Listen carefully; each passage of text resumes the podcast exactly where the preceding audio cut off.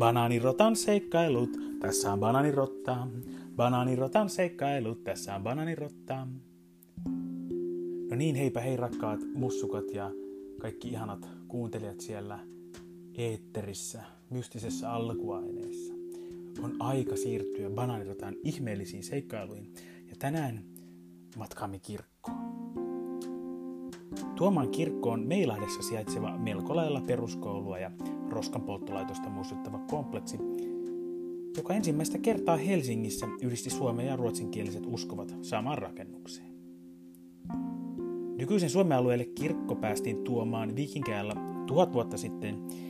Ensimmäinen kirkko saatiin pystyyn ravattuna ristimäkeen 1100-1200-lukujen vaihteessa. Kirkko on sen jälkeen kokenut kovia mullistuksia, niistä ehkä suurin, kun Kustaa Vaasa teki uskonpuhdistuksen. Ja saattoi meidät luterilaiseen mallin alle, ja siitähän me olemme kaikki kovasti tykänneet.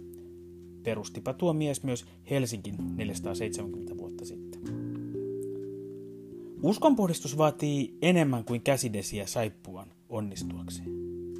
Mutta jos maalliset jäännökset on meille pyhenkin jälkeen pyhiä, niin mitäpä jos? Banaanirotan seikkailut, tässä on banaanirotta. Banaanirotan seikkailut, tässä on banaanirotta. Hyvää joulua.